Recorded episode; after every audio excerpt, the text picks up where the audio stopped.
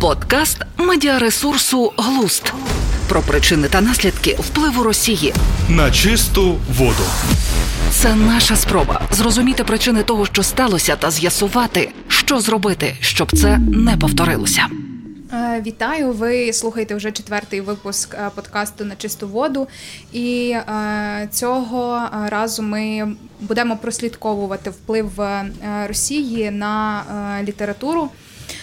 Тому що насправді у надбанні російської літератури дуже багато творів українських письменників так складалося з різних обставин, з зокрема через цілнапрямлене присвоєння, так і успадкування від союзу імперії. Ем, про походження цих митців воліли не згадувати і присвоєння е, повернення, точніше ем, їх е, Україні е, почалося доволі недавно, як на мене. Е, але в цьому випуску е, ми згадуватимемо не тільки імена, але й те, як за допомогою літератури насаджувався комплекс меншовартості, як крізь е, літературу впливали. І робимо це задля того, щоб показати, що література також не поза політикою. Про це говоримо із кандидатом філологічних наук Соломією Хорб. Вітаю вас! Дякую, вас також вітаю. Я думаю, жодна така е, розмова не е, обійдеться без е, такої постаті, як Гоголь, і у його випадку от завжди виринає конфлікт ідентичності. Віра Агеєва говорить про його навіть національне роздвоєння і балансування радше між двома культурами оцей фактор він якось зіграв в Росії на, руку Росії у процесі е, привласнення. Е, так, е, насправді, коли ми починаємо говорити про те, як е, як Російська імперія завойовувала українську, ми звичайно розуміємо, що вона в своєму арсеналі мала дуже багато різних прийомів. І присвоєння собі найкращих найкращих творів, найкращих діячів це один із них. Але звісно, коли ми говоримо про колонізовані народи, коли ми говоримо про помежів'я, коли ми говоримо про окупацію, таку буквальну так так е, політичну, суспільну, культурну, в нас з'являються постаті, які десь ніби на помежів'ї. Так, і тут якраз справді дуже добрий приклад е, є якраз Гоголь, тому що е, ну з Гоголем складно, тому що ми, коли починаємо про нього говорити, в нас перше питання, яке нам потрібно обговорити в колі тому, в якому ми починаємо цю розмову. А що ж там щодо його сприйняття, щодо його ідентичності? І з Гоголем справді складність полягає в тому, що ну це як факт він насправді належав і українській і російській культурі. І тобто нам може цей факт не подобатися, чи можливо це відповідь на питання, вона якась ніби занадто складна, е, але воно так є. І це не тому, що нам хочеться якось прив'язати його до української культури і ніби не віддавати російській, але так просто стається, коли в нас от ми перебуваємо в таких е, в таких суспільних умовах, які тоді перебував, так от Гоголь там і, і, і вся плеяда інших діячів.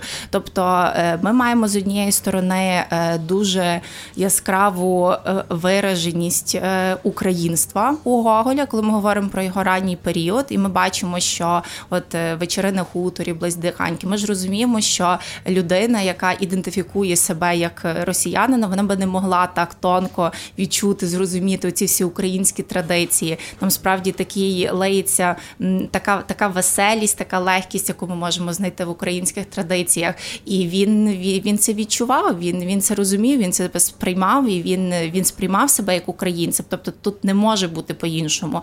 Але разом з тим ми розуміємо, що е, на той час е, столиця, столиця імперії, це була ну не в Києві. Так, uh тобто потрібно було, якщо ти хочеш себе далі зреалізувати як письменник, ем, то тобі потрібно підкоряти столицю, і ти їдеш. Е, і очевидно, це той момент, коли він опиняючись в столиці. Ну по різному насправді дослідники говорять, що е, він не був зовсім добре прийнятий столиці. Йому було дуже uh некомфортно.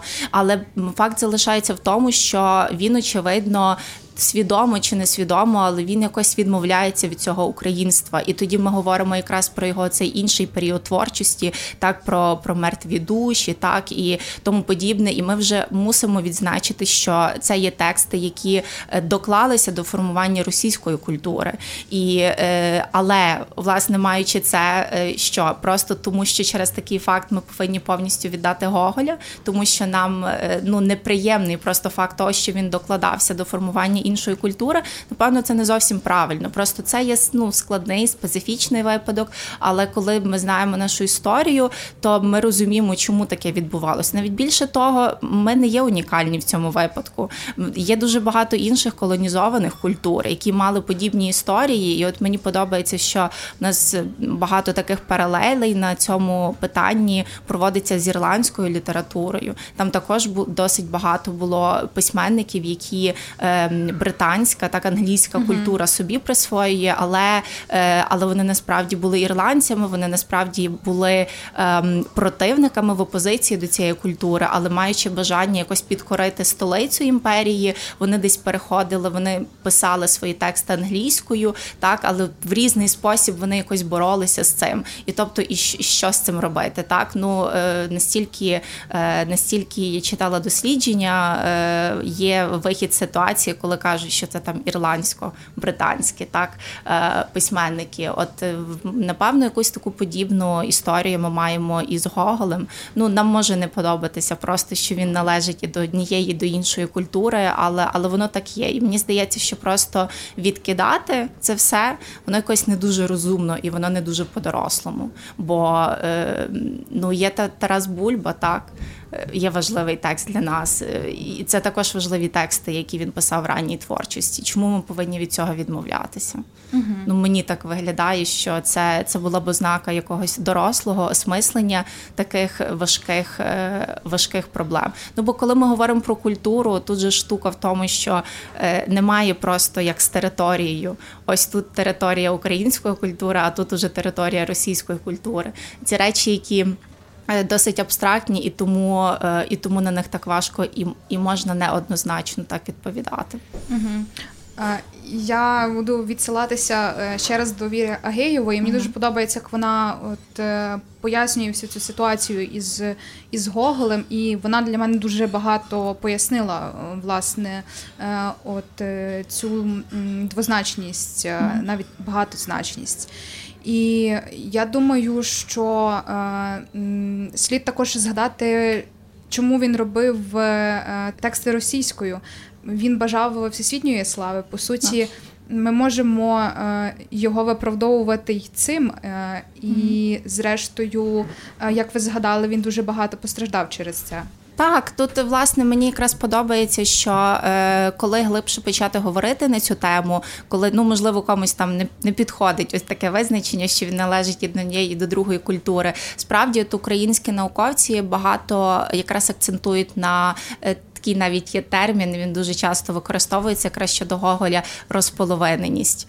Е, тобто, оця така розчахнутість так, між е, між, двома між двома культурами, що в результаті якось привело, що він е, ніби разом з тим і український, і російський, і разом з тим, ніби вже і ні не український, і ні не російський. Тобто, от, от, от, от така якась розполовиненість, вона дуже характеризує його. І якраз мені здається, також і Віра Агеєва е, десь десь проводить е, погляд на, на Гоголя якраз крізь призму цієї проблеми. Угу. Ось. От е, знову повертаючись до Віри Агеєвої, вона е, от е, мене теж наштовхнула на на, на роздуми щодо Шевченка і Гоголя, тому що в них різниця от 5 років. І по суті, це люди майже з одного покоління, і люди, які мали одні і ті ж умови. Ну вони дещо різнилися, але середовище е, однаке. Але Шевченко він не піддався на оці маніпуляції, е, прохання писати. Як це було неперспективною мовою, е, відійти від е, української. І я не розумію, як так як так власне сталося, і чи можна взагалі ці приклади ставити в один е, щабель. Е, так, ну їх ставлять, тому що вони досить близько, е, вони досить близько в хронологічної точки зору. Ем, тут ще є такий момент, що може робити е, імперська культура стосовно колонізованої культури, і це власне те, що відбувалося десь протягом, коли ми говоримо про Гоголя, про те, що українську культуру в російській ем, якийсь період сприймали як.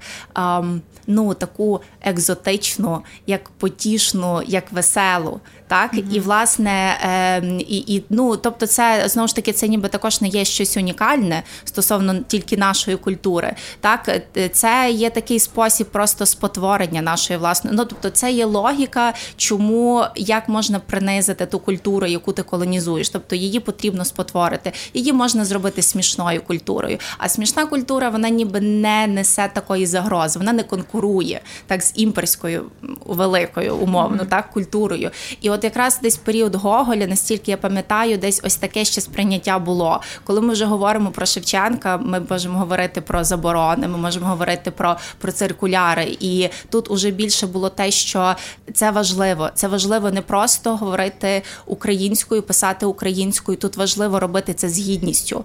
І от яка різниця Шевченко говорить про Україну, він створює Україну, він створює з тієї точки зору, що він надає їй гідності. Він говорить, що таке бути українцем, що це таке, що таке нація українська, що таке народ український. Це ті теми, які для нього є важливими, і він на цьому акцентує увагу. І тому ну є ось така різниця між Гоголем і Шевченком. Зрештою, Шевченко повертається в Україну, так і він він, він робить свій е, вибір, і йому дуже болить власне оця Україна, і тому він так багато про це говорить. Ніби це також не є. Ми можемо сказати з однієї сторони, що от коли ми згадуємо і такі асоціації з письменниками інших культур, ми фактично скажемо про от той відрізок, в якому існував Шевченко, тому що це був період романтизму, і це дуже важливо, тому що романтизм якраз працює з поняттям народу, так і ми можемо згадати про Байрона, можемо згадати про його, про Адама Міцкевича, і це ну це логічно, що ці письменники вони насамперед асоціюються з певною національною культурою, бо вони ті, хто закладали от розуміння основи, що таке є та чи інша нація, культура, власне, через свою творчість. І от Шевченко один, один із серед них. Правда, Шевченко в нас він трішки більше. Так, mm він завжди в нас трішки більше, ніж ніж просто письменник. І тому, от, власне, власне, в цьому різниця між ними. mm Ну, Мені здається, дуже е, дуже очевидно, чому його не привласнили, але зрештою були спроби привласнити Шевченка. І е, не знаю, може, ви ви поясните, чим люди керувалися, як можна взагалі от виокремити щось, що його може ідентифікувати як російського митця? Ну, власне, в нього також є тексти, так які написані російською мовою, але тут, е, знаєте, ем, повертаючись до питання, яким чином можна окуповувати культуру, так то це також є один із прикладів. Але з Шевченком їм не вдалося окупувати. Мені здається, навіть до сьогоднішнього часу десь якісь були інколи такі ем, е, намагання щось говорити на кшталт. Ну але Шевченко також він щось і до російської культури, і він ніби там як русський, так е, письменник, щось в такому роді. Але це ну це якось абсолютно смішно виглядає, бо е, те, яка в нього потужна потужна е, національна проблематика, і так як він висловлювався про про Росію, е, так проти імперії, як він був за Україну. Тобто, це справді важко зрозуміти. Але тут штука в тому, що е, Росія пробувала його заборонити. Власне, от так мені би можемо десь прив'язувати оці різноманітні заборони, які були в той час. Е, от тому, що його українство це вже не було потішним чимось, це вже не було просто чимось таким кумедним, потішним. Це українство, яке мало дуже потужну силу, і його вже слід було боятися. І тому починаються ось такі заборони. І тому Шевченка, якщо його не можна було якось собі привласнити, або якщо його не можна було заборонити, бо ну мені здається, ми не уявляємо навіть до сьогоднішнього часу, як як би можна було заборонити Шевченка. З ним можна зробити єдину не менше таку е, на перспективу е, потужну річ з точки зору імперії. Його можна викривити, його mm-hmm. можна просто просто спотворити. Його можна зробити, його можна поставити на службу кожній владі, яка приходить там в Росії. Так і тому ми там е, бачимо, що е, гаразд, е, то Шевченко, друг трудящих мас, так то він там ще якийсь. І тобто ем, мені здається, ми просто навіть якийсь період. Це якщо там ми говоримо про Шевченка, але ми розуміємо, що ми до сих пір десь маємо наслідки от такого викривленого сприйняття Шевченка. Ми інколи його дуже шароварно сприймаємо, mm-hmm. і це до сьогоднішнього часу ми можемо це побачити. Хоча мені здається, в силу різних подій і революцій, які в нас відбувалися, в нас поступово десь ми починаємо його очищувати від такого сприйняття. Але власне їм не вдалося якось його заборонити. То єдине залишається річ це просто його е, подати викривлене сприйняття, викривлене, яке просто не дасть до кінця зрозуміти. Ем, колонізованому народу, а чому це вас ваш письменник номер один? Угу. Бо насправді, от якщо трішки пригадати е, до того, що я працюю з студентами, от інколи я так люблю е, на на лекції питатися, а чому це письменник номер один? І в мене дуже часто говорили, що він ж страждав. Я От. отримувала таке ж саме питання, е, коли ви вивчили е, літератури мене. Е, і я нагадаю вам одну фразу, можливо, ви не пам'ятаєте. Оці класичні в розумінні, класичні українські письменники завжди у нас. Кам'яні, вони знерухомлені, вони от люди-пам'ятники. Вони от образи, які е, не рухаються, і е, бачити під їхні іншими кутами ми не звикли. Угу.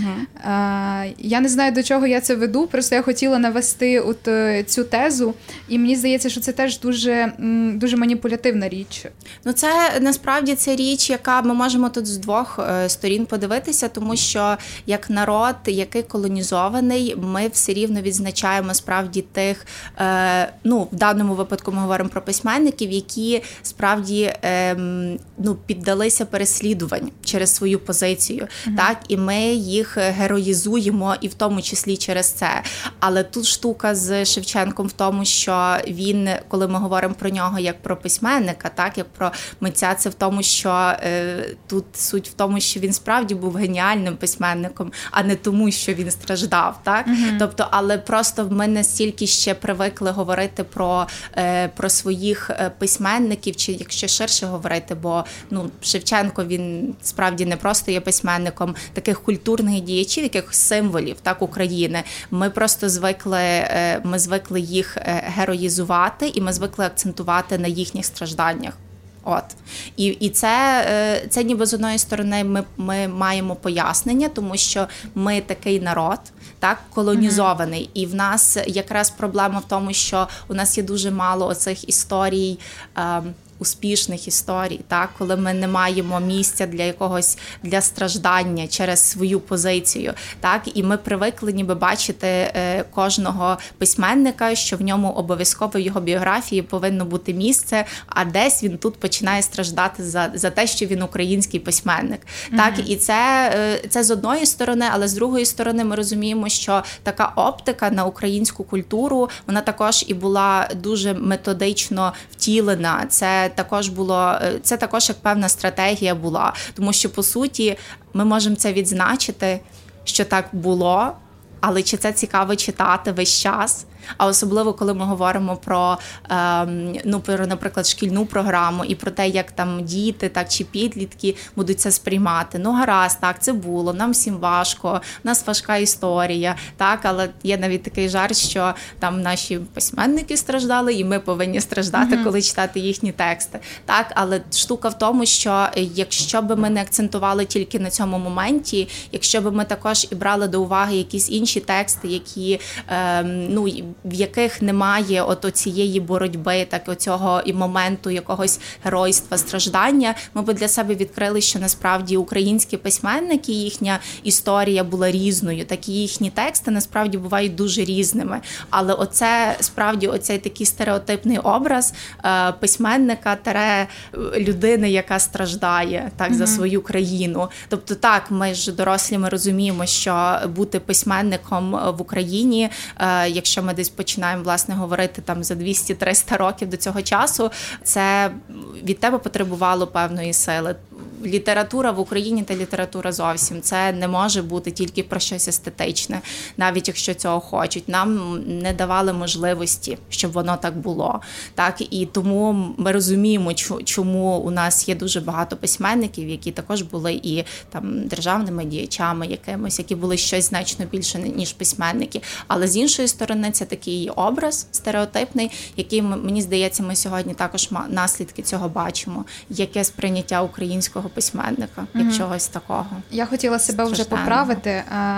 Не маніпуляція, а швидше спекуляція на цьому mm образі постійне позиціонування жертви і показування е, стражденності е, Миколи е, Рябчука в його нотатках націоналіста він uh-huh. каже, що це більше не працює, uh-huh. і потрібно от нашим західним сусідам показувати не позицію, не образ жертви uh-huh. більше, а показувати людини, яка діє, яка, яка робить, а не замкнена навколо mm-hmm. нагнітання цього. Так, мені здається, що це навіть от ми сьогодні бачимо те, як нашу культуру позиціонують за кордоном. І мені я дуже часто зустрічаю якраз такі різноманітні дописи культурних діячів про те, що е, ми ж розуміємо, що сьогодні прикута увага до України, до української культури не тільки тому, що через війну, яка відбувається, але й тому, що це щось ще не відкрите для захід ну для такого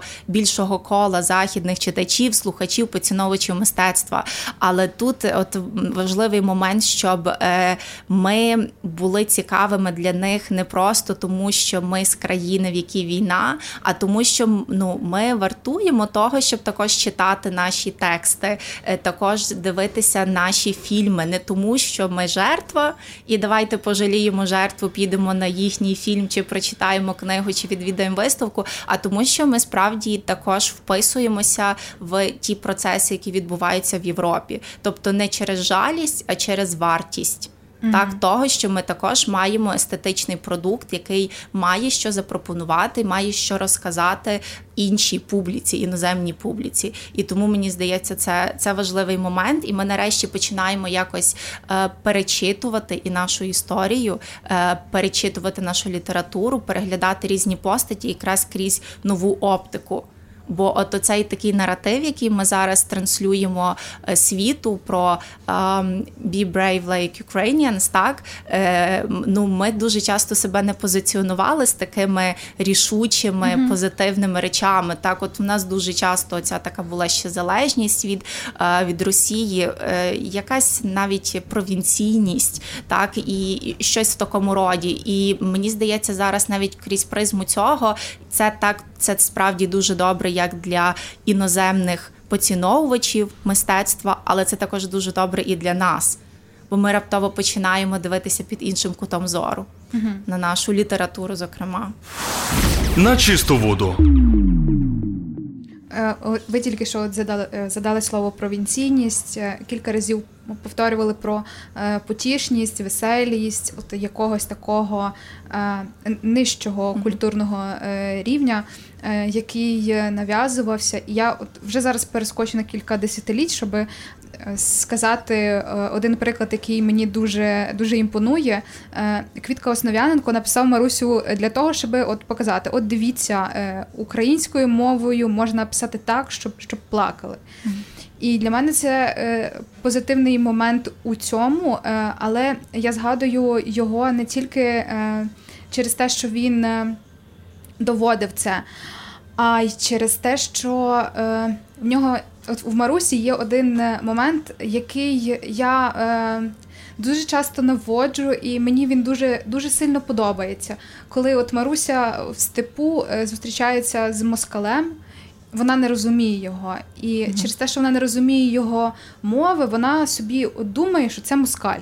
mm І для мене ну це така розкіш не не розуміти оцього, е, не розуміти, не розуміти е, мови. І е, от створюючи е, такий образ чужинця в себе, він він показує е, нашу інакшість. І дуже багато дослідників говорять, mm-hmm. що він от прикладається до е, до цієї е, до, до відображання нашої інакшості. Але чи було це чимось іще? Бо мені здається, от е, бачачи те, як він хотів довести, і водночас створити, підтримати якусь національну ідентифікацію, е, чи можна от казати суто про е, одну ціль е, його творчості? Е, я думаю, що ми можемо не тільки в його творчості, ми в принципі можемо багато де побачити оце протиставлення, так mm-hmm. про намагання виокремити себе, протиставити от е, комусь з ознаками оцієї російської культури, російськості як такої, і це просто як спроба, тому що е, одна із таких спроб такої експансії культурної це якраз просто перемішати ідентичності, перемішати мови, так перемішати культури, і тому це як спроба, так навіть на рівні того, що е, Квітка Основ'яненко е, створює такий образ, створює такий момент, що українка не розуміє мови, і тому це мова, напевно, це десь це російська мова. Так, тобто, це це як спроба. І я думаю, що це це ми можемо починати як говорити е, на прикладі Квітки Основ'яненка, але це це весь час у нас відбувалося. Оця спроба відділити нас від угу. їх, так тому що це настільки було агресивне намагання якось нас пов'язати про те, що ну ми ж один народ, одна культура і тому подібні речі, що це абсолютно очевидно і закономірно, що у нас в текстах дуже часто було от це таке дике намагання просто якось себе протиставити російській імперській чужій угу. культурі. Ну так, і от ми дуже це добре робили, бо москаль, у мене завжди слово москаль це е, от е, про е, нижчість, нижчість культури. Угу. І знову в Основ'яненка ще один приклад не тільки лінгвічної і зовнішньої відмінності. Він там описує дуже багато одягу, вигляду українця, але також.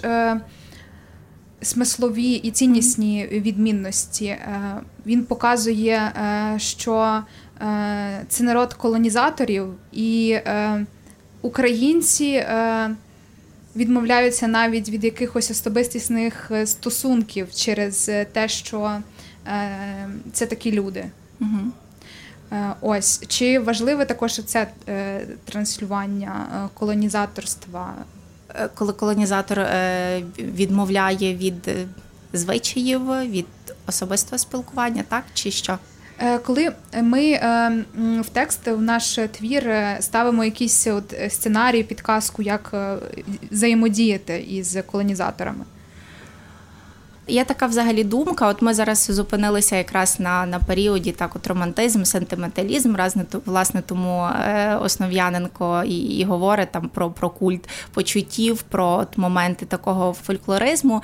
Е, є взагалі така думка про українську культуру, про давню і про нову культуру, про те, що е, коли ж формувалася е, Російська імперія, так е, це зовсім не даремні, вони абсолютно е, достовірні. Оці такі меми про те, що коли в нас там в Київській Русі там якісь там тисячу сто якийсь там рік, там значить дуже багато всього відбувалося, і культура вирувала на місці Росії був ліс. Це так і мем. власне, тобто тут якраз йдеться про те, що нашу культуру, і зокрема давню культуру Росії. Росія собі привласнювала. Mm-hmm. І тому от цей момент, що ми е, чому такий різкий перехід, це як один із варіантів просто пояснення, чому так сталося. Це тому, що нам потрібно було відійти рятуючись, так е, для того, щоб зберегти свою самобутність, нам потрібно було піти в оцей в літературу, яка базована на народній творчості.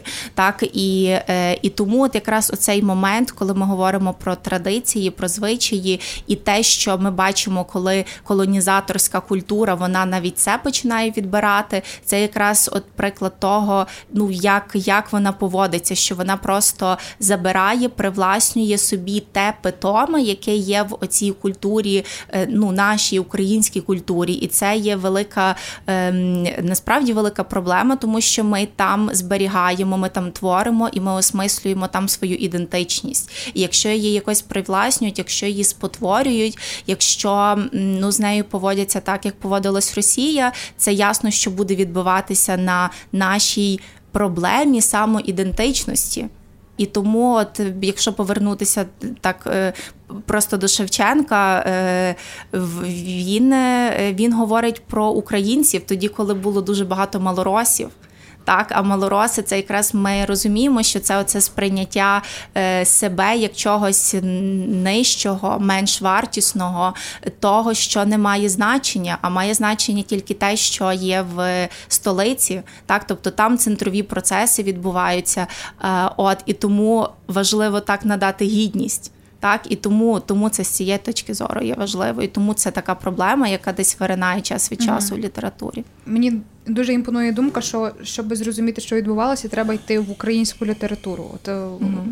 в таку літературу, яку ми зараз е, обговорюємо. І це дуже дуже добре. Е, навіть без якихось базових знань історичних дає якесь дає якесь бачення.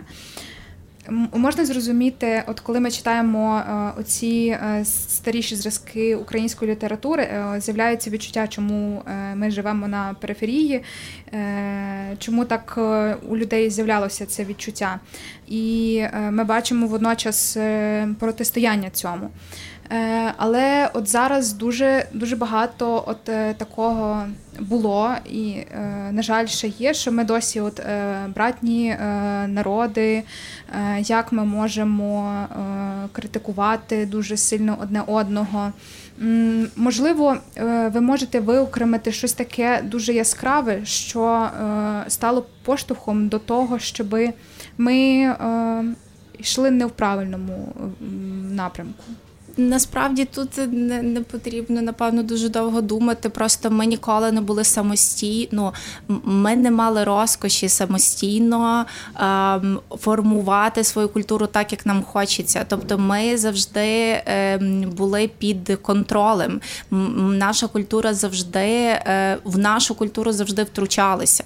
І тому так е, тут якраз е, от е, е, важливий процес оцього перепрочитання. Бо так, сьогодні, коли ми перепрочитуємо це е, в часі повномасштабного вторгнення. Ми справді читаємо і розуміємо, що е, так це ж все було вже. Нам про це говорили, і ми, здається, читали це, але чому ми цього не прочитали, і чому ми цього не усвідомили? І власне тому, що от власне через певні позиції, через певні думки ми сприймали саме так творчість Шевченка, саме тільки під цим кутом читали творчість е, Лесі Українки. Так так, е, тільки так ми сприймали хвильового, і тобто і дуже багатьох постатей під певним кутом, е, ну таким, знаєте, трішки закостенілим, так е, під можливо не зовсім сучасним, бо мені здається, що мало в кого після прочитання наших класиків виникає думка, як вони пов'язані і які вони актуальні. От маю вільну хвилину, а візьму, ну я почитаю собі драми Лесі Українки. Так, ну це, це дуже велика велика проблема і з Лесією Українкою, зокрема, бо в неї фантастична творчість, яка сьогодні дуже добре лягає на на сучасні події, і навіть на от оцю ем, на боротьбу ем, культури, яка е, більшої культури, яка завоювала меншу культуру, але яка була вища, розвиненіша. Наприклад, коли вона говорить там про неї драма є оргія. Коли вона там, от якраз римська грецька культура, так? Тобто та бра взяла більшістю, так? От е, більшою кількістю свого війська, вона фактично поглинає грецьку, але грецька грецька так багато всього дала світу, і вона явно розвинніша. Це це ж ми також розуміємо, що це ж також йдеться про російсько-українські відносини, і тому е, так, це це взагалі парадоксально, і навіть е, я себе ловила на тому, що я ніколи не цікавилася е, дуже серйозно там російською культурою і цим всім а, е, містичним стражданням, яке там є навколо російської таємничої душі. Ну мені мене це не цікавило, так е, але сьогодні е, насправді мені дуже подобається. Е, я просто зараз точно не скажу, чи це просто список злочинів, які е, зафіксовані ем, Росії проти України, і вони називаються оця така ціла величезна книжка книжка, вона називається Злочин без покарання. І мені здається, що це просто неймовірно потужна, mm-hmm. крута назва, тому що це ніби ем, ми ж також весь час читали, бо в нас все рівно є тексти в вивченні світової літератури, е, ну які ми читаємо, так і, і власне і той самий Достоєвський, і і Толстой, і Чехов. Ну тобто абсолютно різноманітні автори. Ми їх читаємо, і ми ніби ну так, так, це російська культура, і воно десь проскакує. Оце ще додаткове слово велика. Так, хоча ми можемо так не думати, але ну проблема напевно в тому, що в нас дуже часто е, ті, хто викладали російську літературу, це були колишні русисти, так які перекваліфікувалися, коли була незалежна Україна. І в мене власне так само це було. І е, власне ми читаємо українську культуру, і ми розуміємо, що оці всі застереження, просто це все пояснення, як себе поводить, е, як як вивищує себе росіянин перед українцем, як він дозволяє собі завойовувати нас в різний спосіб. Так це все було. І те, що а, а відповідно, а в російській культурі насправді завжди був момент того, що що би вони не зробили, вони знайдуть виправдання цьому так і і власне так і залишиться оцей злочин без покарання. І власне, а ми бачимо, що ось це непокарання. До чого воно призводить? Воно просто призводить до ще більшої якоїсь дегуманізації суспільства. І тому це так, це якийсь е, абсолютний парадокс. Хоча я не знаю, як як читачі в інших культурах, як сприймають, можливо, якийсь свій попередній досвід, але те, що відбувається сьогодні в нас, ну особисто для мене. Я ніби читаю літературу, знаю, вивчаю її, науково працюю. Але стосовно Росії, стосовно такої поведінки, е, от це ніби здивування, що воно ж там завжди було. Угу. А ми просто цього не бачили, чи не хотіли бачити. Чи е, якщо ми говоримо про там вчителів, так які можуть там допомогти це побачити, чи чи власне ми не мали цієї допомоги, чи ми не хотіли просто тому, що ну це минуле, нам і так добре зараз живеться відносно е, нащо чіпати це все так. Тобто я не знаю, яке абсолютно напевно в кожного є якесь своє бачення цього всього, е, але просто парадокс в тому, що насправді ці знання всі були. Бо, бо література це ж досвід це циркулювання досвіду різного. І коли ми читаємо тексти різних епох, ми ж ніби отримуємо цей досвід від попереднього покоління. І виходить, що ми до деякого досвіду були страшенно глухі. Угу. Або він був нам настільки неприємний, що нам просто не хотілося його якось буквально прочитувати.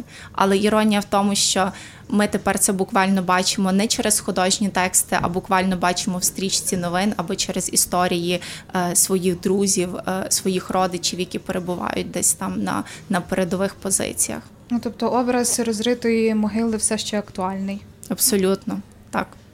Е, мені дуже сподобалася ця алюзія на злочин і кару, і е, та справді дуже багато підказок є от е, в цих творах і Шевченка, і от як я згадувала сценарій дій, як які мати відносини, коли ти закохуєшся в росіянина. Але я хотіла от про велику культуру. Е, мене цей ярлик дуже дуже дратує. Е, я не розумію, як це сталося, в чому от феномен, чому немає, наприклад, е, такого ярлика в літературі інших країн. Угу. Як вони вибудовували цей процес? Ну насправді тут якраз е, е, я так щось часто сьогодні вживаю слово парадоксальність, але напевно це логічно, коли ми говоримо про Росію, всіх її е, формах існування. Завжди ж як відбувається про те, що імперія це завжди є країна, в основному так би мало бути, яка більш розвинута, так за ті країни, які вона колонізує, ну у військовому плані, в культурному плані, якомусь політичному, суспільному, неважливо, але більш розвинена. І ну, от як ми, наприклад, це бачимо на прикладі Британської імперії, так і індійської. Ем, Коли ми говоримо про російську культуру, так чи, чи імперію, ми бачимо, що в основному вона колонізувала культури, які були більш розвинені за неї. І в цьому є дуже великий парадокс. І тут парадокс в тому, що вона очевидно.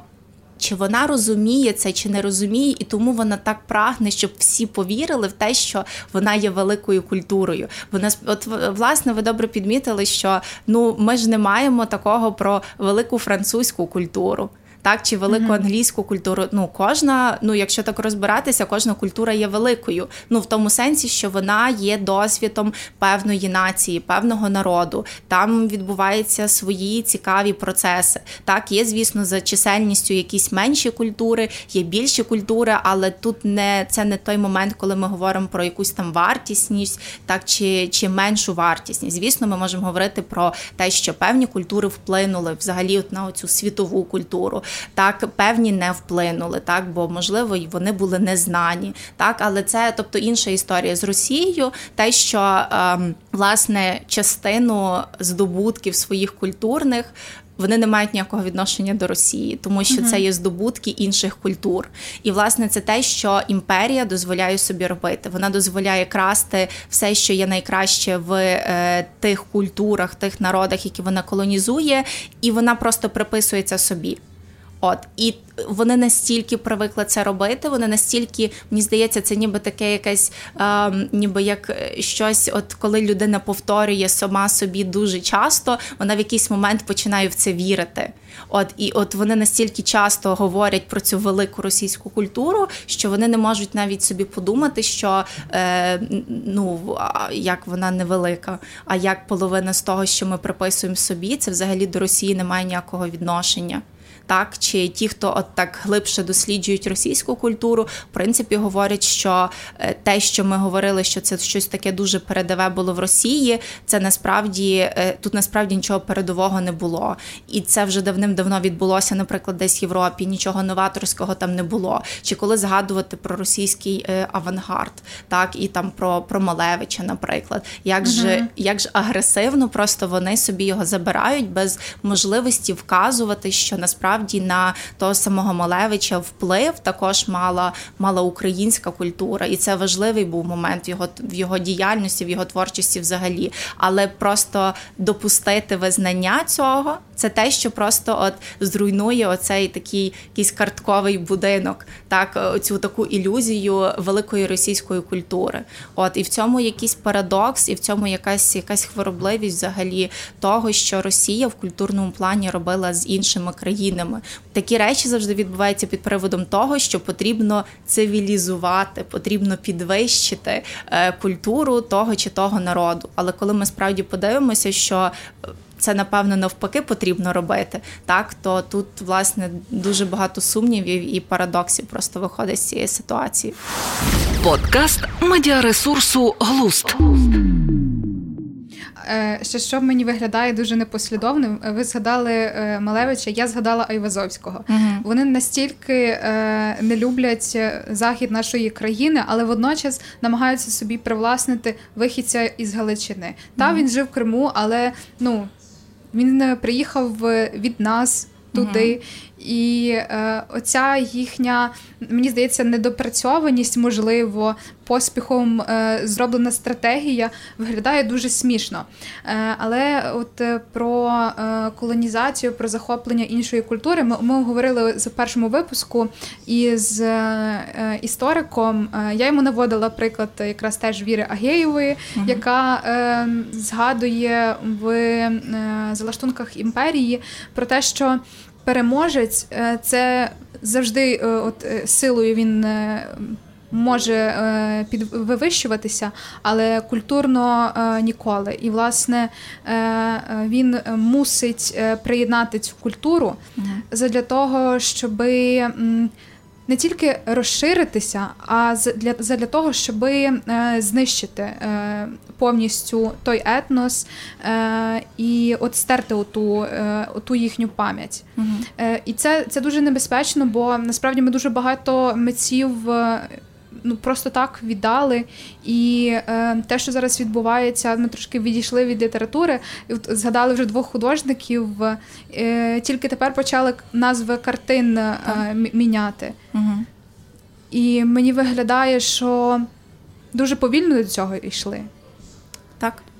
Так, ну власне, е, але ну позитив в тому, що все ж таки прийшли, і зараз просто процеси вони. Е, Страшенно прискорюються просто е, через дуже важкі речі, так які відбуваються, дуже важкі речі, які дозволили прискорити цей процес. Е, бо бо відбулося якесь зрушення, і власне оце ви говорили. І це власне до ну, якщо повернутися до літератури, чому нам не потрібно віддавати отак просто. Він нам може не подобатися. Хтось говорить про те, що ну це зрадник, так і щось в такому роді. Ми по суті таким чином будемо віддавати дуже багато постатей важливих і для нас самих. От коли ми говоримо, що література це також і про цей пошук якоїсь ідентичності, е, тому що е, от наша культура вона завжди мала е, ну в принципі в кожній колонізованій культурі це є це є велика тема, над якою потрібно весь час рефлексувати, тому що тобі завжди забирають, тобі як би сказати, обрізають твої корені весь час. Ти завжди ти починаєш шукати весь час. Ти ніби весь час починаєш якось самостверджуватися, весь час починаєш відроджуватися, так шукати оцю базу, а де а де мої корені, від чого відштовхуватися, хто я, щось в такому роді. І це також завжди десь призводить. А добре, а буде чи не буде Україна, яка буде література, а потім ага, ну а буде чи не буде Україна. Тобто, це от весь час оцей момент е, шукання себе, шукання своєї ідентичності. Так і тому це це дуже важлива тема. І коли ми просто е, це ж якраз оці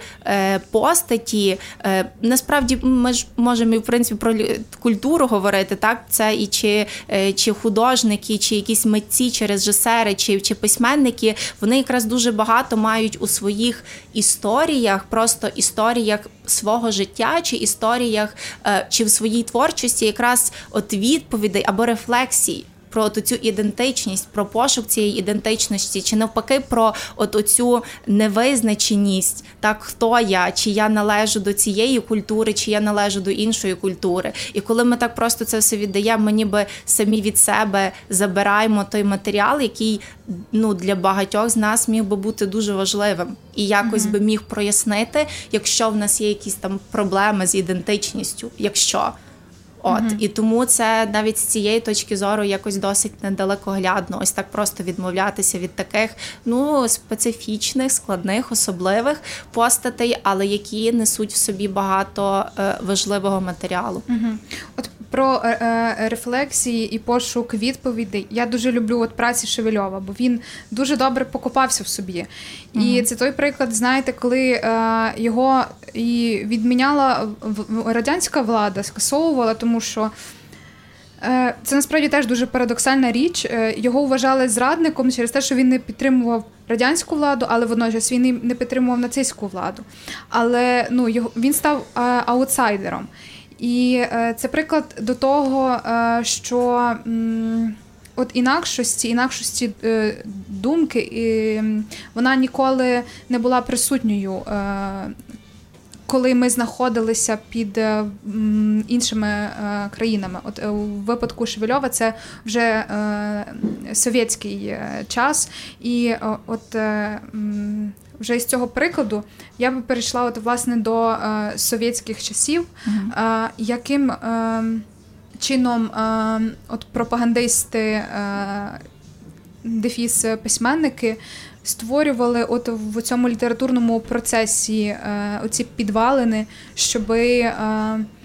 Поширювати ще імперські настрої, але й також допомагати будувати совєтську ідентичність. Угу. Угу. Так, ну я, якщо ви справді дуже добре згадали про про Шевельова, і це напевно ще одна постать, яка просто е, конче потребує відкриття для масового читача, ну для для такої масової свідомості України. Хоча з цим важче, тому що він не він не письменник, так він угу. власне е, він науковець насамперед, так і е, він публіцист і має просто просто прекрасні тексти про про нас, про наші проблеми, власне, про про ту ж саму провінційність, над якою він е, дуже багато працює. І тут якраз про так, про це несприйняття якогось іншого погляду, нетипового погляду, нетипової поведінки, яку продемонстрував е, Шевельов. І власне, але тут знаєте, ми можемо навіть е, можемо навіть і до Монтовича згадати так про е, те, що він він також продемонстрував оцією співпрацею своєю. Він продемонстрував якусь дуже нетипову поведінку, як для українського письменника, і тому навіть ті, хто знають його творчість, вони можуть говорити про те, що це також зрадник. Я його не приймаю, тому що тому, що тому, що тому, що і він е, і тут якраз про те, що е, в нас ніби закладається якась тільки одна лінія, як має поводитися український письменник. Тут просто момент Шевельовим про те, що він е, в еміграції був. Так uh-huh. він е, тут ще момент, який також закладався е, радянською, ну СРСРом, про те, що всі ті, хто виїхали, вони апріорі зрадники.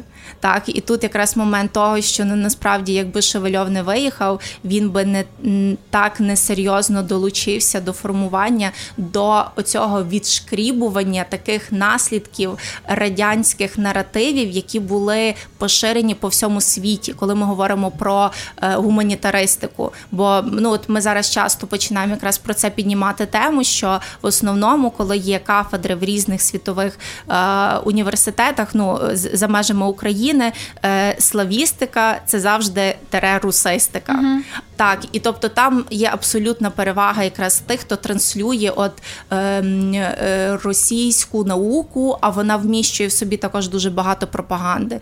І, от, на прикладі от Шевельова, який е, викладав е, в Колумбійському, так який викладав в багатьох провідних університетах світу, він має можливість не просто не просто щось говорити, а він науково доводить про те, що ваші е, ваші е, думки, ваші якісь твердження про спорідненість е, так української, російської, білоруської, вони, вони не мають такого підтвердження, про яке ви говорите. Тобто це дуже важливий момент, те, що він зміг виїхати, і те, що він на еміграції так багато зробив. І це якраз от просто, якщо повертатися до того, що радянська так влада робила, і це якраз один із тих прикладів, тому що у нас навіть дуже багато. Е, письменників виїхали.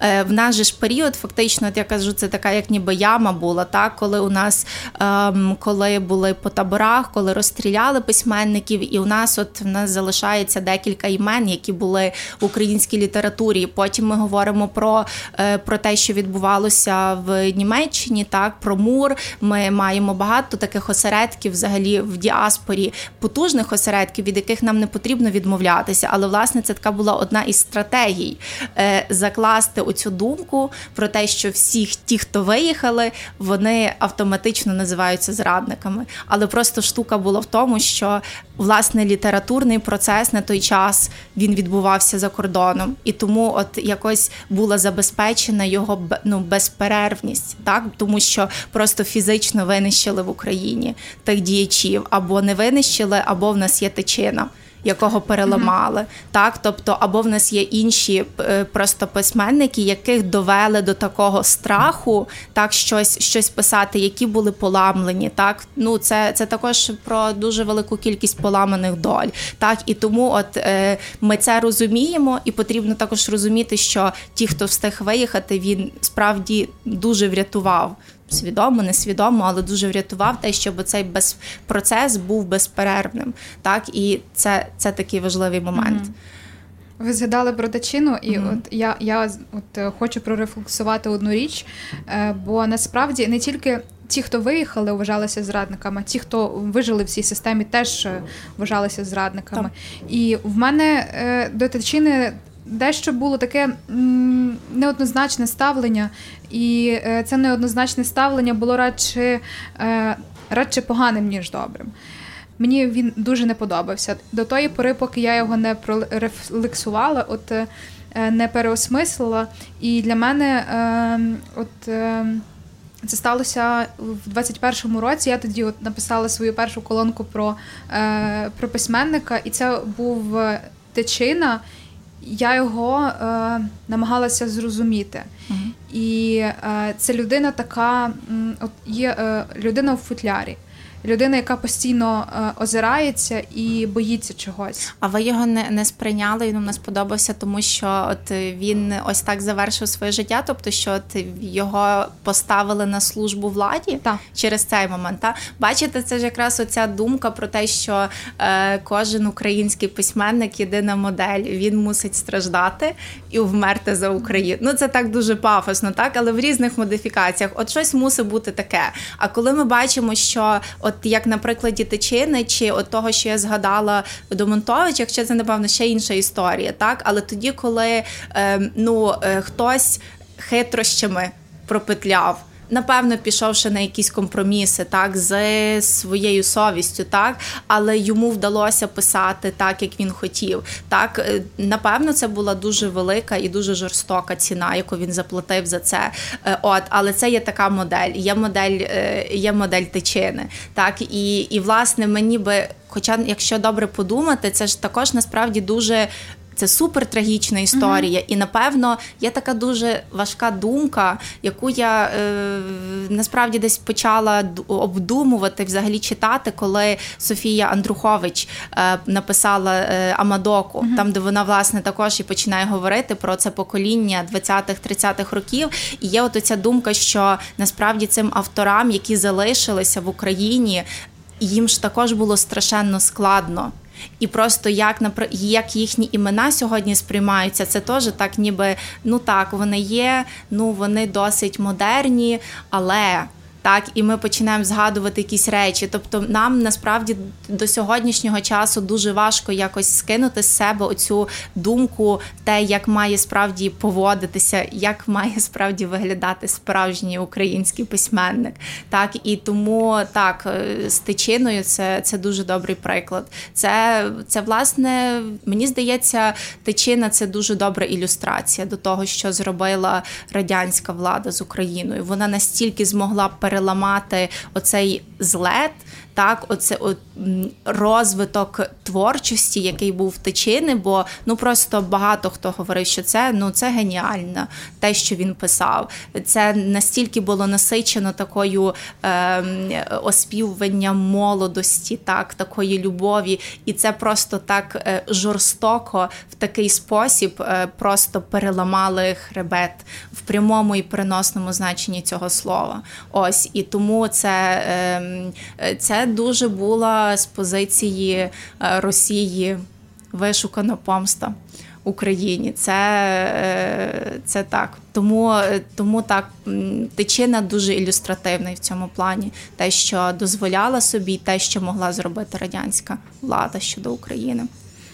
Так, і таких випадків багато, але так. я я б не не, не акцентувалась на цьому. Е, а вже от е, далі, от від 30-х, чи радше я не знаю, від 20-х, напевно, е, можна говорити про те, що інтелігенція почала зазнавати дуже дуже страшних речей. І ви говорите, що скільки б Тачіна ще міг створити, скільки б насправді могли створити інші митці і яких е, яких знищили, е, і твори, яких навіть нищили. І ці митці вони от не раз, не два, і та й не три е, рази там переслідувалися. Це систематично відбувалося. І от це зараз знову відбувається моя рефлексія на це на, на це все. Теж парадоксально. Я не знаю, як це працює в людській е, психіці. От е, теж дуже ілюстративний приклад е, із показу е, е, фільму Параджанова, перед яким заарештували кілька десятків культурних діячів. І от навіть ці арешти вони вони стимулювали людей. Вони вголос говорили що проти диктатури треба вставати. Мене це дуже е, цей цей випадок завжди дуже е, промурашує, і я намагаюся зрозуміти, якою б якою б була ця е, культура, якби ці це 20 століття було не настільки кривавим. Ви ви не думали от про це? Я думаю, радше про те, настільки потрібно думати, що було би, якби. Тобто, mm-hmm. це дуже боляче насправді, і ми ж ніколи не дізнаємося про це. І навіть є така думка, що знаєте, от е, ми говоримо там про е, от період, коли ви згадували про про Параджанова, так про шістдесятників, про тих дисидентів. Але ми можемо також згадувати і про той період, який ми називаємо розстріляне відродження. То, власне, є справді така думка, що ми настільки акцентуємо увагу на цьому розстріляному, що ми не до кінця усвідомлюємо і насолоджуємося оцим ренесансом тому що ми вже знаємо, чим це все завершилося, і є оця печать неймовірної жалості і суму щодо всього пласту тієї літератури. А це було просто одне з найплодовитіших десятиліть в українській літературі. І е, я просто зрозуміла, що я не відповіла на питання, але так буває у філологів про те, яким чином формувалося так, от як насаджувалося в радянський час. Е, то власне тут можна пригадати і про е, дискусію так літературну, про яку говорив хвильовий, і воно ж розпочалося, тому що були цензори при редакціях. Тобто було дуже серйозно цензуровані тексти, матеріали, які випускалися. Е, ми ж всі знаємо, що там соцреалізм починає входити так, як метод. Тобто є певна група людей, героїв, які про яких можна говорити, які служать е, народу, так яких немає особистих проблем все, всі якісь проблеми, які є, це вирішується, це вирішується на користь своєї країни. Е, про про Павліка Морозова, напевно, не mm-hmm. потрібно говорити. Дуже добрий матері... дуже добрий герой так тодішньої літератури. Е, от тому, е, але от я б насправді зараз вам просто не назву жодного автора, який писав так, як потрібно було, як допускалося, тому що їхні тексти не мають ніякої вартості, не мають ніякої цінності. Але це була дуже добра модель пропаганди пропаганди. От навіть е, говорять про соцреалізм як про медіакомунікацію, так як про таку медіапропаганду. Тобто, так, через ось таку літературу, через ну і літературу є в тому числі, так, через будь-які форми доступні, е, продавалася оця модель того щасливого майбутнього, одинакового майбутнього, так, яке існує на теренах всієї всього СРСР. Так, але проблема в тому, що це було просто штучно створено, і тому воно було не е, життєздатним. Тому ми сьогодні насправді це ті, хто займається безпосередньо тим періодом, починає розкопувати ці тексти, але вони настільки не мають зна... вони просто як факт що це відбулося. Ось так було. Але ми згадуємо якраз про тих авторів, які писали модерні тексти, які йшли, які йшли проти системи, так які в яких були дуже незвичні складні долі. Це ну власне, ми тут навіть не зайве говорити про те все покоління. Тут їх насправді настільки багато, що ну про них можна тільки сидіти і говорити, і навіть про конкретно кожного. Тому ось ось була така модель поведінки стосовно літератури, тобто були були е, були цензори, які пропускали якісь тексти, які якісь тексти не пропускали, чи чи вистави. Такі десь можна було ставити, такі не можна було ставити. І тому у нас по суті так це це продовжувалося. Когось переламали як як тичину, який мав пізніше писати тексти про владу, так якби їм цього е, хотілося. І так, але ми маємо напевно все рівно щось таке. Е, в українстві, яке має просто протягом своєї історії весь час оцей якийсь ген спротиву. І тому, от просто скільки в нас всього не відбувалося, ну ми ми все рівно зберігаємо це. Бо напевно, десь в нас наша наш опір, е, якщо не дуже явний, він десь в підпіллі, так під землею, буквально причому. Але в нас весь час оцей досвід присутній боротьби і цього спротиву. І в принципі, наша вся література це от література спротиву, опору щодо поглинання оцією більшою літературою. І тому так, тому не випадково, що після цього часу у нас, ну звісно, там були були певні політичні моменти, чому вдалося так шістдесятникам так про себе гостро заявити. Е, це зрозуміла річ, але це власне оцей момент коли зберігання цієї традиції супротиву. Який mm-hmm. в нас був дуже гострий, і це насправді простежується просто кожного кожного покоління, кожного періоду, якщо ми так от поділяємо літературу. На чисту воду. Я ні в якому разі не хотіла е, звузити от, до трагічних моментів. Mm-hmm. Просто е, оці е, випадки дуже болісні і е, розуміючи е, велику оцю втрату, ну так працює навіть наш організм. Він завжди от болісний е, досвід яскравіше е, запам'ятовує, щоб ми от мали е, алгоритм дії е, в повторній ситуації. Мені здається, саме е, тому це відбувається. Е, Ну я просто та я дам відповідь, бо я знов е, на попереднє питання почала відповідати. Е, тобто, я думаю, що нам напевно не варто б обдумувати, що було б.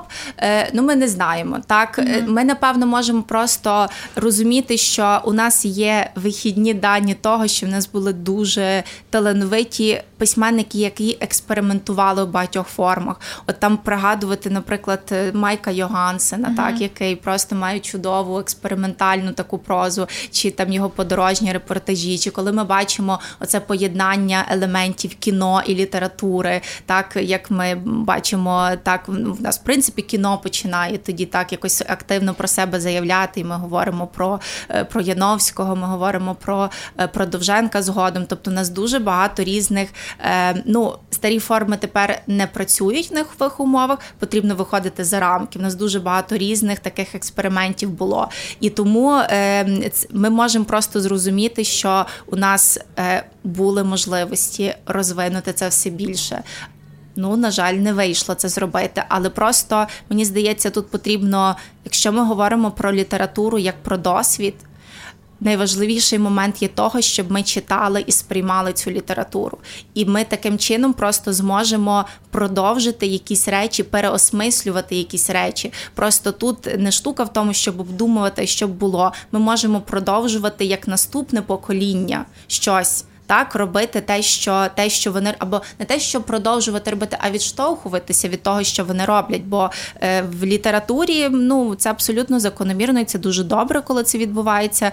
Повинен бути певний конфлікт між поколіннями. Так і так, власне, як ми це бачили, там е, 80-ники не зовсім сприймали шістдесятників, зате вони любили ті, хто е, ті, хто в 20-30-х роках е, був, і чи там і, і всі гучні імена шістдесятників не були авторитетами для тих, про кого ми говоримо в 80-ті роки.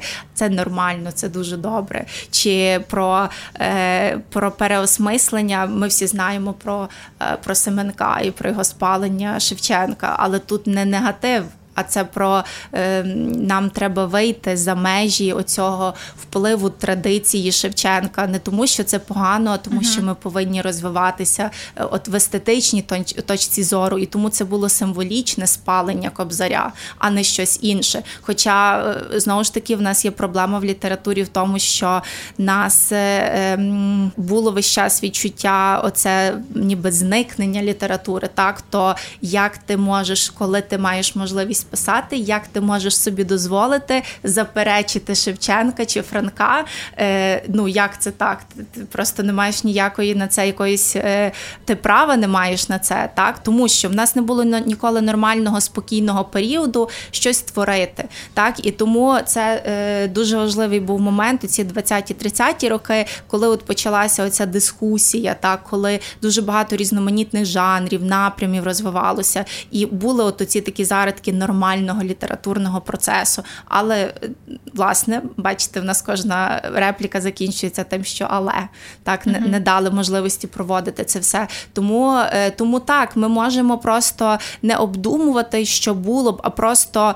А просто знати, просто читати, сприймати це все. Якщо ми люди, якщо ну як там письменники, так які пробують, е, ну не те, що вони пробують, але так виходить, просто продовжувати оцю тяглість літературної традиції, то вона якраз йде через те, що ми повинні знати, яка в нас є традиція. І знати, зокрема, ті тексти тих постатей, які повернуті були в 90-х роках, ті постаті, які були просто заборонені, чи просто ті тексти, які, е, ну, які в нас не читалися, бо це не входило в модель, в стратегію, яку вибудовували стосовно нас. Тобто. Мені здається, це важливий є момент в цьому плані. Угу. От про е, вихід е, за за межі, е, а відхід від російської літератури е, це завжди е, про розвиток української літератури. Я не хочу зараз світити своїм невіглаством, бо я не простежила, чи е, справді хвильовому е, приписують чи чи ні. Оце геть від Москви. Угу. Але ми просто можемо простежити вже навіть на локальному рівні, що е, відхід від Москви він зрушив дуже сильно ці рамки. Постмодернізм в Україні, от навіть в локально в Івано-Франківську, він е, свідчить. Про те, е, як е, сильно ми були обмежені, угу. і по суті, водночас показує те, як ми не знали, куди рухатися. Власне, це про те, що дуже важливо знати свою культуру, але важливо знати ще і інші контексти. В нас була проблема з тим, що нас просто, от як ми говоримо, залізна завіса була так, і в культурному плані також. Е, І тому нам важливо розуміти, що ми не просто там розвиваємося, як ми розвиваємося, чому так, а бачити ці процеси на тлі інших процесів. І тому, от оце от знання якихось моментів з е, ну найважливіших моментів моментів зарубіжної якоїсь літератури, взагалі культурних процесів дуже важливі, тому що вони можуть підсвітити щось таке, що в нас відбувається. І тому дуже важливий момент от е, обміну досвіду, дуже важливий момент перекладацтва, так бо це е, ну не просто як ніби хтось може казати, що ну на місці наших українських авторів е, з'являються іноземні автори, а нашим ніби немає місця, бо тут от перекладацька література. Але ні, це це також про цю циркуляцію досвіду, це про е, сприйняття чужого досвіду, який може зрушити і якось щось підсвітити в своєму власному досвіді. Це якісь такі абсолютно елементарні речі. Тому та вихід за рамки дуже важливі але перше потрібно знати, де ті рамки, щоб за них виходити. І тому так, е, українська література, е, якщо ми говоримо протягом ХХ століття, ми, звісно, можемо говорити про е, про певних авторів, які ну дуже добре надаються до такого компаративного аналізу, так порівняльного з іншими літературами, але мусимо також визнавати, що в нас справді була з цим проблема, тому що просто ну, у нас навіть фізичний виїзд за кордон так у нас у нас не був дозволений, і це було дуже взагалі проблемно. От тому е, тому це дуже важливо бачити себе ем, не тільки з своєї точки зору. Е, от е, щодо цієї думки, ми вже плавно будемо рухатися до висновків, але я ще хочу от прокоментувати цю річ. От коли вже стала можливість нам розвивати свою культуру, от в нульових. Е, здається, Оксана Забушко говорить про це, що е, ми мали дуже багато шансів е, популяризувати нашу культуру. Ми мали, здається, це було в контексті непростих Прохаська, але це не сталося тому, що було засилля перекладацького моменту, було дуже багато російського. Е, і е, ніхто не не починав думати, що треба от, друкувати щось своє. Uh-huh. Е, І от якраз е, в тому, що нас порятує, я от бачу от, в збільшенні кількості теж е, перекладацької літератури, uh-huh. щоб знати, як як там, uh-huh. е, як за тою завісою. Е, і от власне до до висновків про те, що нас порятує. Я поділюся, як я це розумію. Мені здається, от е, ми говорили про е, переосмислення е, цих письменників наших, але водночас я не знаю, можливо, хтось уже це пропонував, або можливо, ця ідея вже імплементована в навчальний процес. Але літературу мені здається, варто паралельно вивчати із історією. От один, один період. Угу. Це дуже, е, як на мене, добра річ, бо я на собі перевірила, що воно е, дуже гарно е, взаємодоповнює. Угу. Можливо, е, ви прокоментуєте? Ну, я я ще не знаю, що відбувалося. Насправді є якісь думки про об'єднання певних предметів і тому подібно. Відверто кажучи, я не знаю, як це і тому, що просто історія вона все ж таки має свої свою логіку вивчення, розвитку і тому подібне. І і література також. І література вона не є просто відображенням так якоїсь певної історичної, тобто вона може бути розуміти. Ми справді можемо говорити про тексти, які е, напевно е, для того, щоб краще зрозуміти, що це був за період, просто тексти нам оживляють цю історію, бо інколи історія е, буває там в цифрах, так в роках, там ще в якихось моментах, і інколи я не говорю повністю, але так є. Література просто вона додає власне, вона якось удохотворює, вона якось оживлює, так тому що знати через історію якоїсь людини чи якогось прошарку суспільства набагато легше, набагато краще. Ти маєш емоційні зачіпки, за які, от власне, ну. Вибачте, зачіпаєшся, так, і ти для себе якось розумієш і осмислюєш ту добу, так чи той період, який був, як це, от, наприклад, про е, там кінець 19 століття, про е, про побут шахтарів Франка, так, цикл його. Е, Бориславський, і е, тут це є абсолютно нормальна практика, що е, тексти інколи можуть послужити дуже добрим поштовхом для вивчення чи розуміння якогось періоду. Але все ж таки література, ну ми ми от власне говорили, що література вона вона не буває поза політком. Мені дуже смішно це чути, бо я тоді хочу запитатися, не знаю за якою адресою знаходиться політика. Тобто таке враження, що вона тільки десь десь знаходиться.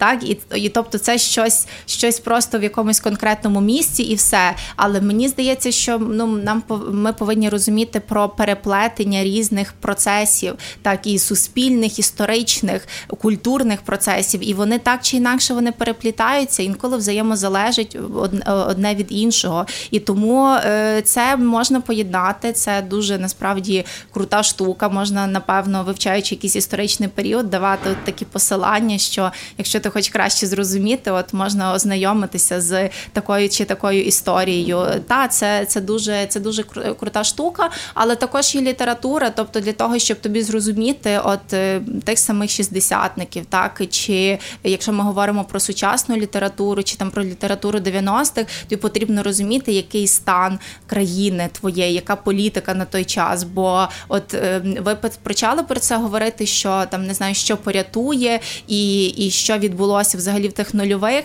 Ну нам потрібно нам, нам не потрібно напевно згадувати, що ну яка була політика, хто був при владі. uh Не потрібно згадувати про кучму, так про табачника, про Януковича. Тобто, коли ми говоримо про ось такі моменти, про перекладацькі, про те, щоб література виходила за межі, е, ну література ж не існує просто тому, що існує один письменник, який захотів собі щось написати. Так, це це повинна справді бути величезна платформа. І тут є дуже важливий момент, коли е, коли країна вкладається, так коли вона популяризує, чому е, чому країни, які здається, їх не потрібно популяризувати, але чому в нас є там британський, чому є німецький інститут, чому в нас проводяться оці дні французької культури, чи там те, що стосується британської культури, тому що це є от оця, оця м'яка сила. Так, тобто це якраз про те, що яким чином що саме може допомогти е, країна у розвитку культурі.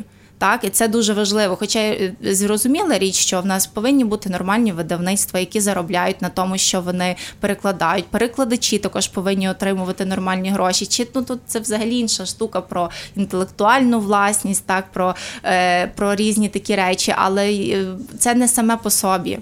Так, тобто нам ми повинні розуміти, що є дуже багато ще факторів, які впливають. І е, і якщо ми говоримо про нульові роки, то на жаль, мусимо розуміти, що дуже серйозно вплинуло на це все на це все якраз. Політичні певні політичні діячі, і ті, хто ну власне ми ж пам'ятаємо про закон е, там Ківалова, Колісніченка, про мови, так про ці всі знову ми маємо незалежність, а ми далі боремося, доказуємо, що нам потрібно говорити українською чи щось в такому роді, чи про чи про те, що українська література не є якась меншо вартісна, і воно і нею також можна перекладати. Бо тут це ж також є думка, яка дуже методично втілювалася, що.